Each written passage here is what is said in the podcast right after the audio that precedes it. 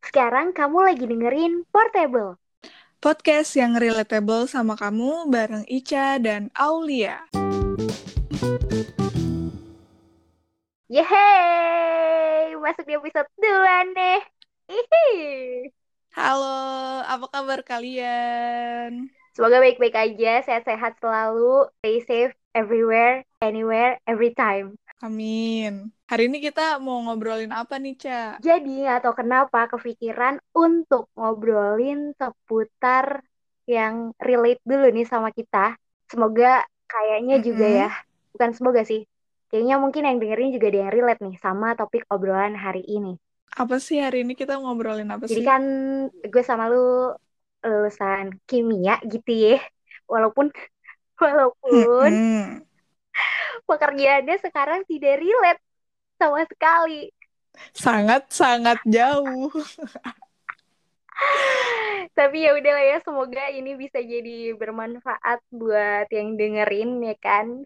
Eh tapi ya, Bi- salah kok kalau kerja nggak sesuai sama yang dijalanin waktu kuliah. Iya, yang penting Nah. cuan, guys. Iya, sekarang itu yang penting adalah cuannya. Karena cuan bisa mengalahkan Nah, di segalanya. mana ada cuan, itu kita datang. Aduh, dan jadi sebenarnya mau ngobrolin tentang ini juga karena ngerasain banget waktu jadi anak kimia, banyak stereotip orang-orang tentang anak kimia yang kayak menurut gue itu agak salah dan kocak. Kenapa tuh kocaknya?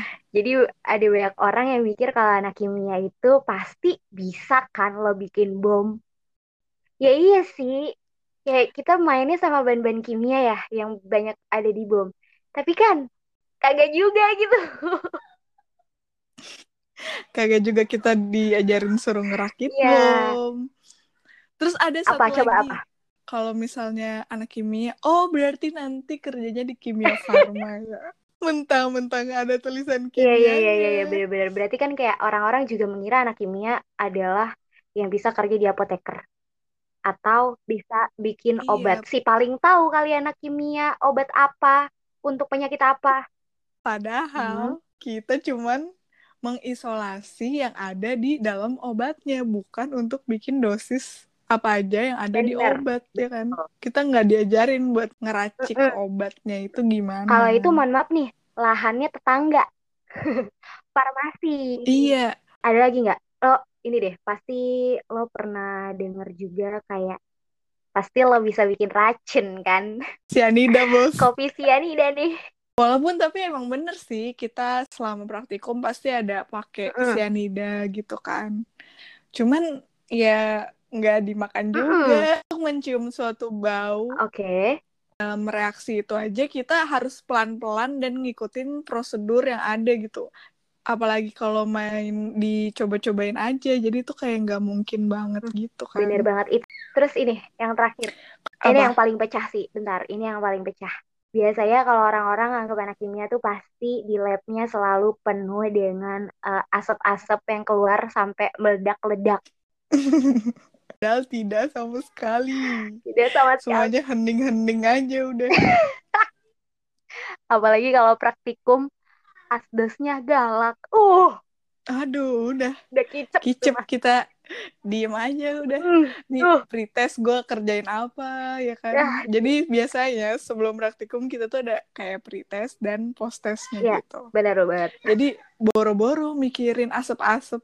Yang ada otak kita yang udah keasepan duluan. Bener. Bener sih ada asap tapi otak Udah yang ngebul. Ngabul. Aduh. Kalau misalkan kalian semua berpikir anak kimia itu di labnya pasti penuh asap dan banyak ledakan-ledakan atau eh, perubahan warna yang ekstrim di TV-TV, ya itu berarti kalian cuman menjadi korban TV dan korban-korban film aja yang hiperbolakan atau dilebih-lebihkan tuh ya visualisasinya. Biar seru, tapi emang seseru itu sih jadi Iya, anak kimia. Emang iya. Emang apa lagi serunya sih? Seru dong. Hmm. Apalagi waktu itu pas kita lagi butuh banget liburan, terus tiba-tiba ada satu praktikum yang mengharuskan kita untuk ke laut untuk ngambil sampel air laut dan sedimen. Sedimen tuh kayak semacam lumpur-lumpur yang ada di laut gitu.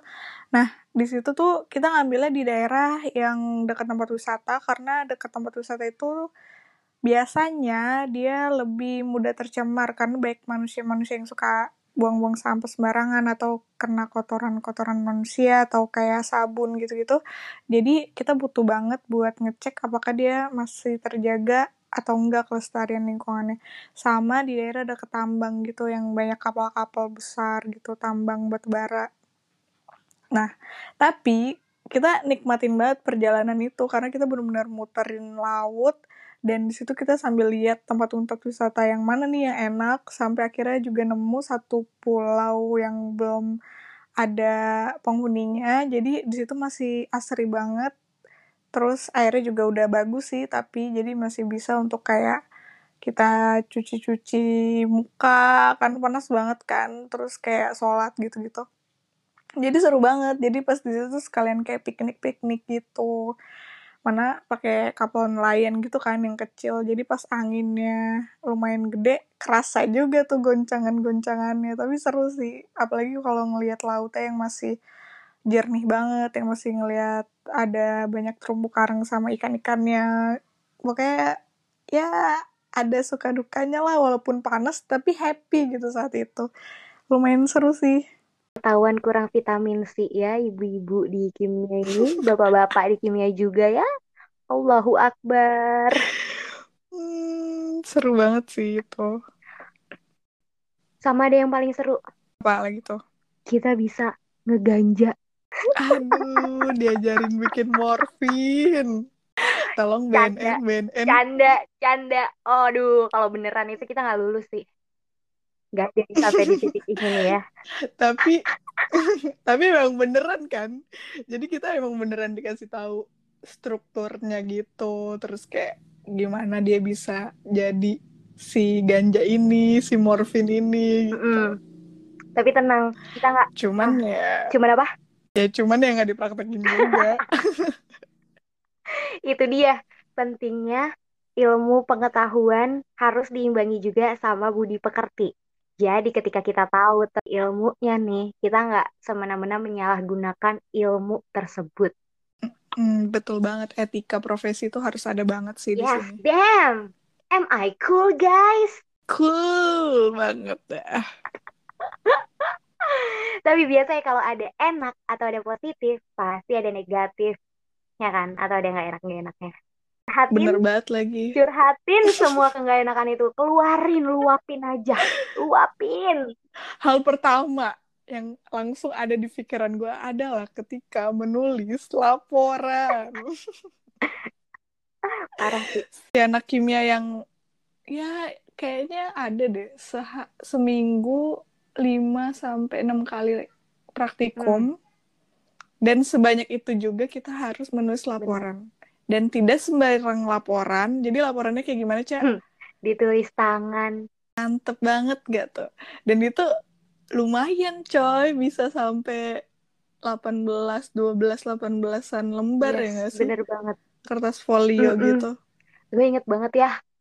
Hari kan cuma ada tujuh ya laporan gue ada 8 apa 9 gitu. Hari langsung bikin dua iya, laporan bener. gitu. seenggaknya kalau misalkan tujuh laporan kan sehari bisa satu laporan ya? Ini delapan ada sembilan ada sepuluh. Mm -hmm. ya Allah ya Robi hidup keras besar. Gue pernah kayak hampir udah last minute gitu kan. Apa mau praktikum. Mm -hmm. udah mah last minute belum belajar iya. Laporannya belum selesai. Itu gue literally nangis nangis nangisnya Demi apa lu sampai nangis, nangis. gitu? Nangis. Bener-bener nangis. Parah sih. Lu inget gak sih dulu sebelum praktikum temen kita ada yang di gigi tawon. lu bayangin udah lagi hektik tiba-tiba di gigi tawon. Bodor. Bodor. kesian buat penderitaannya tidak udah tidak cukup sama udah nulis laporan pakai tangan tangannya pula yang digigit terus suka duka jadi anak kimia ada tangan tuh jadi magic eh, banget sih tangan adalah harta yang paling berharga harta yang paling berharga adalah tangan. adalah tangan kita. Goblok banget deh. Tapi nggak cuma itu aja sih. Nggak enaknya jadi anak kimia ya. Ya pasti eh, Hmm. mata kuliahnya sulit. Jadi sekali. Jadi kita nggak mau bohong-bohong. Kim itu seru banget, seru banget gitu. Nggak mau kayak kakak-kakak yang ada di Ghost to Campus gitu. Iya lagi. Tapi ya BTW, kayaknya pas juga buat kamu-kamu anak SMA yang baru mau masuk kuliah ya menentukan jurusan apa, siapa tahu ada yang mau masuk jurusan kimia. Karena kemarin SNMPTN baru dibuka kan. Nah, ini pas banget kalau kalian semua dengerin ini, kita bongkar semua apa rasanya jadi anak kimia. Jadi tahu. Nggak cuman positif-positifnya Benar, aja. benar. Lain praktikumnya yang seru nih ya, Ul. Ya masih banyak nggak sih Mm-mm. eh, ke- keenakan, keenakan, celah keenakan. Kayak positif positifnya dari eh, kuliah atau anak jurusan kimia. Banyak banget sih. Karena di kimia itu menurut gue ya, selama gue menjalankan selama empat tahun ini, Usia gue 4 bisa tahun. gue bisa ngelihat hal-hal susah itu jadi mudah. Oke. Karena kalau misalnya kita praktikum, Hmm. itu tuh semenyenangkan itu dan sesimpel itu sih biasanya kayak ya gampang-gampang lah kayak waktu praktikum di SMA aja yang beda-beda warna, ganti-ganti warna. Tapi ternyata pas kita pelajarin nih, pas kita bikin itu laporan, tidak semudah itu. Ternyata teorinya itu mendalam banget dan sesulit itu. Mhm. Padahal waktu praktikumnya tuh gampang banget dan menyenangkan gitu. Jadi gue dari situ gue belajar kalau dari kimia gue bisa melihat segala macam hal yang rumit itu jadi simple gitu. Karena sudah mengalami kerumitan ketika praktikum dan nulis laporan ya. Ngomongin soal curhatan kita ya, enak gak enaknya jadi anak kimia. Kemarin kan sempet bikin question box juga ya di Instagram gue. At Anisatri AGSTN. Catat ya, at Anisatri AGSTN. Jangan cuma, jangan cuma dicatat sih, eh gue mau gue gue mau juga dong. di follow juga. Apa? At Aulia Yulanda ya guys.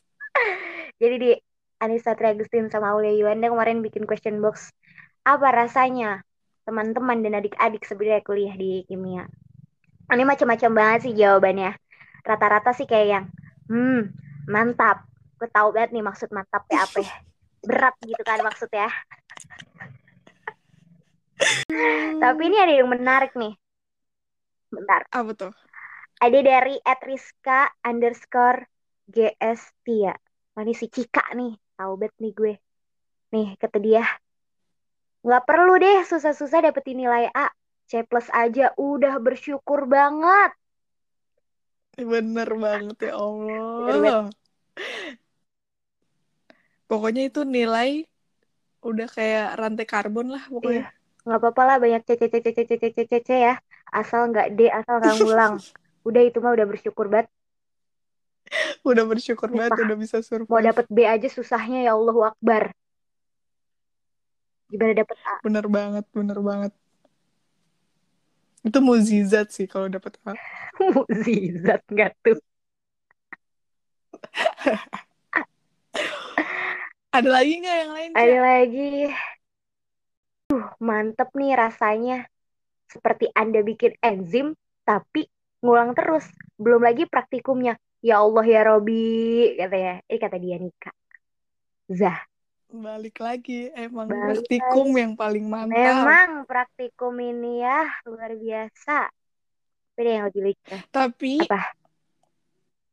di question box gue ada yang bilang happy-nya pas praktikum bunda-bunda Oh. katanya gitu. Benar. Ternyata ternyata di balik kesulitan itu masih ada orang yang senang ya. Termasuk, kayaknya termasuk kita juga nggak sih Ul di awal-awal maba masih ambis kan. Ambis banget sih dulu Praktikumnya sih emang seru ya. Seru. Tulis laporan. nulis laporannya. Aduh, salah banget sih itu sih. Mama. Anjir. Sampai sampai lu tau gak sih? Hmm. Saking saking banyak banget ya penulisan laporan yang harus dikerjain sama siswa kimia, Hmm. gue pernah jadi joki untuk nulis laporan. Demi apa? Gue baru tahu. gue mengobati rasa kemager-magerannya teman-teman gue. Oke sini, gue butuh duit. Oh my god. Emang dasar otaknya udah bisnis ya dari dulu ya. Itu kenapa lulus dari kimia malah berbisnis. Apa bagus? Bagus. Ternyata gue udah bakat dari Makanya. dulu ya. Bakatnya sudah tercipta dari zaman kuliah sebenarnya. Mungkin itu memang jadi salah satu hal yang bikin lo survive ya. Jadi anak kimia, apalagi jadi anak rantau kan. Benar Hmm. banget. Lo sendiri, wah, selain lo mencari duit dengan menjadi joki, gimana caranya Mm-mm. lo survive di kuliah yang emang bisa dibilang cukup berat ya kan? Dan lo juga Mm-mm. anak rantau. Nah, nih, Jadi yang pertama gue lakuin sih waktu itu gue cari temen sih. Cari temen dengan gue ikut organisasi seperti saat ini saya mendapatkan teman berupa Anda berupa ya. Hasil dari orga hasil dari organisasi-organisasi. Jadi gue coba buat eh, cari dulu temen yang bikin gue nyaman. Asik. Ntar lama-lama Eh. jadian gue. Eh, dari gue nyaman punya temen kan jadi gue punya temen seperjuangan gitu kan. Nah, dari situ deh baru kita susun strategi yang lain-lain gitu. Kalau lu pertama kali yang lu lakuin waktu itu apa? waktu survive. Gue Mm-mm. Mm-mm. teleponin orang rumah terus.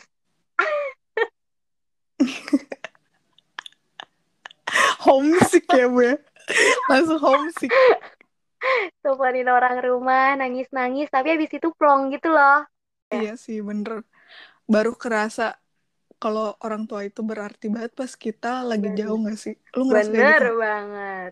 Bener. Mungkin awal-awal gue selalu ngubungin orang rumah tuh karena belum ada yang klik gitu kali ya sama gitu. Nah akhirnya ya barulah menemukan lo, menemukan lagi teman-teman kita yang lain dan akhirnya jadi teman-teman yang juga suka jadi belajar bareng. Kita sama-sama cari jalan keluar barengnya itu sih di proses itu yang bikin oh ternyata gini ya gitu. Itu juga salah satu yang bisa bikin survive sih. Sama jangan lupa juga buat lihat kehidupan lain, kehidupan di luar selain di lab, selain di kosan, selain teman-teman yang di jurusan aja, tapi juga lihat kehidupan di luar sih. Ya bener banget untuk bisa enjoy sama hari-hari di kimia kalau enggak lu Mm-mm. bisa stres coy kayak waktu itu sempat ada teman kita yang sampai dia tuh minum empat kalau nggak salah empat tablet pil yang Mm. buat migrain saking dia stres itu sampai dia hampir overdosis deh kayaknya ya menurut gue sih itu penting banget sih buat cari kehidupan lain karena kalau lu fokus di kesulitan materinya di kimia itu sih bakal Iya benar banget sih. Sama jangan lupa selalu mendekatkan diri juga kepada Tuhan sih.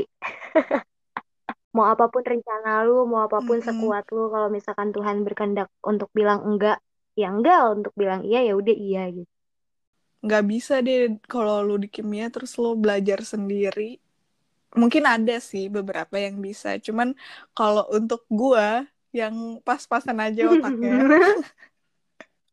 kayaknya agak susah tuh kalau belajar sendiri tadi gue anak yang harus apa-apa tuh sendiri di kamar konsentrasi gitu tapi pas gue cobain buat belajar sama teman-teman ternyata itu lebih mudah dan lebih nempel gitu di otak Hmm. gue Karena kita jadi kayak bisa saling kasih tahu ya kan. Terus juga ya untuk memudahkan kalian kalau nanti selesai dari jurusan kimia ini lulus bisa langsung skillnya tuh upgrade banget penting banget sih untuk deket-deket Hmm. dosen ikut project-project dosen karena itu bisa nambah skill dan siapa tahu dosennya punya Mm-mm. link ya kan Jadi bisa gampang banget tuh buat masuk ke perusahaan-perusahaan tertentu atau kalau misalnya lu mau apply apply beasiswa itu bakalan mudah banget sih dapat rekomendasi-rekomendasinya gitu. Jadi nanti kalau kuliah tuh kayak lu jadi si pansos aja. Tapi ini pansosnya lebih ke sama dosen. apa gak apa-apa. Pokoknya sih sosialisasi sih penting banget. Satu bentuk supaya kita tuh tetap waras gitu dengan melihat orang-orang di sekitar kita di luar si Ah, kimia ini. Kalau buat gue sih itu itu sih poinnya. Kenapa gue ikut-ikut kegiatan-kegiatan kayak gitu. Betul banget sih. Biar teman lu juga nggak itu-itu aja dan ngomonginnya nggak cuman di situ-situ lagi aja, sianida lagi, boraks lagi, formalin lagi, kan? Tapi kayaknya kalau misalkan ngomongin kimia emang seru banget dan nggak bisa cuman cum apa ya beberapa menit ini doang karena terlalu banyak kenangan selama empat tahun juga. Dan mungkin eh, yang dengerin anak-anak kimia lain punya kenangannya masing-masing, punya rasanya sendiri di kimia selama mereka kuliah atau sekarang lagi kuliah. Dan spesial banget buat lo yang lagi dengerin mungkin sekarang lagi kuliah khususnya lagi kuliah kimia. Jalanin aja. Jangan Mm-mm. sampai berhenti. Kalau lo capek istirahat boleh. Kalau berhenti juga ya udah semua akan kelar gak akan lo sampai sampai titik finish gitu. Ya semua orang juga kalau lari atau berjalan kalau berhenti nggak bakalan sampai ke titik tujuan lo kan.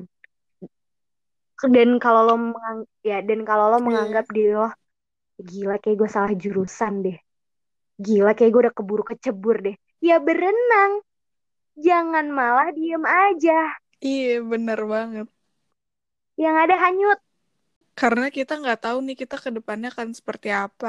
Jadi jangan dibatesin nih diri kita. Kita bisa kok explore lebih banyak lagi. Terus juga kita kan lahir dalam keadaan yang Hmm. sempurna. Jadi pasti Allah udah udah kasih yang terbaik deh buat lo. Jadi lo harus maksimalin tuh apa yang ada sekarang. masya allah Tuh. subhanallah Subhanallah banget kan gue. subhanallah apa Sama satu lagi. Jadi waktu itu dosen Heeh. dosen kita namanya Mr. Harry dia kasih tahu ke gue eh, tiga poin yang nggak boleh dilupain yang sampai sekarang sih gue Heeh. insya Allah masih ingat ya jadi kita itu pertama banget kita harus kayak lu bilang tadi sih kita harus tetap ingat sama Heeh. Tuhan dulu first of all walaupun sesulit apa pun di kimia kayak ya udah ini niatnya ibadah buat nyari ilmu buat buat ngasih apa ya ngasih intention lagi Hmm. sama ciptaan Allah gitu. Nah, setelah itu jangan lupa untuk minta doa sama Hmm. orang tua. Jadi gue sebelum ujian nih, biar ujian gue lancar, ki- kita Hmm. kan, kita juga kan, kayak jangan lupa dong bilangin ke mama lo, doain gue, gue mau ujian, iya gue juga nih gitu-gitu. Itu tuh sih keunikan kita yang kayak, tapi abis Iya, itu iya, beneran iya, iya, lancar. Karena doa doa orang tua tuh segalanya banget sih, apalagi pas kita lagi berjuang kayak waktu zaman kuliah itu kan. Sama yang terakhir adalah be extraordinary. Jadi kayak ya udah kita harus bisa lebih dari orang-orang biasanya gitu. Jadi bener-bener kita harus maksimalin apa aja yang ada saat Hmm. itu juga. jadilah gitu. versi terbaik dari diri lo dengan apa yang lo punya Kan? uh Bener banget. wow Ih keren loh. Sungguh impresif ya episode 2 ini Mantap Tapi sebenarnya kenapa kan. di episode 2 ini kita ngomongin seputar kimia? Karena eh, mungkin nanti ke depannya kita mau ngajakin kalian ngobrolin seputar kimia yang ada dalam kehidupan kita. Udah kayak mata kuliah? Gini deh, cewek-cewek, hai! Kamu pasti setiap malam dan pagi skincarean kan? Nah, kamu tahu nggak kandungan-kandungan di dalamnya? Itu terus fungsinya apa, baik atau enggak, itu bakalan kita obrolin ke depannya. seru Tapi nggak ya setiap kayaknya. episode, Ngomongin ya tapi nggak skincarean. episode kita ngomongin skincare dan kimia-kimiaan, enggak kok tenang aja. Mau ngomongin mantan, ayo. Mau ngomongin apa lagi? Susah move on, ayo juga. Aduh, ibu pengalamannya dalam ya Hey. Bu ya kayaknya. Oke, jadi sampai situ aja obrolan kita hari ini tentang perkimia-kimiaan. Sampai ketemu di episode Bye. selanjutnya.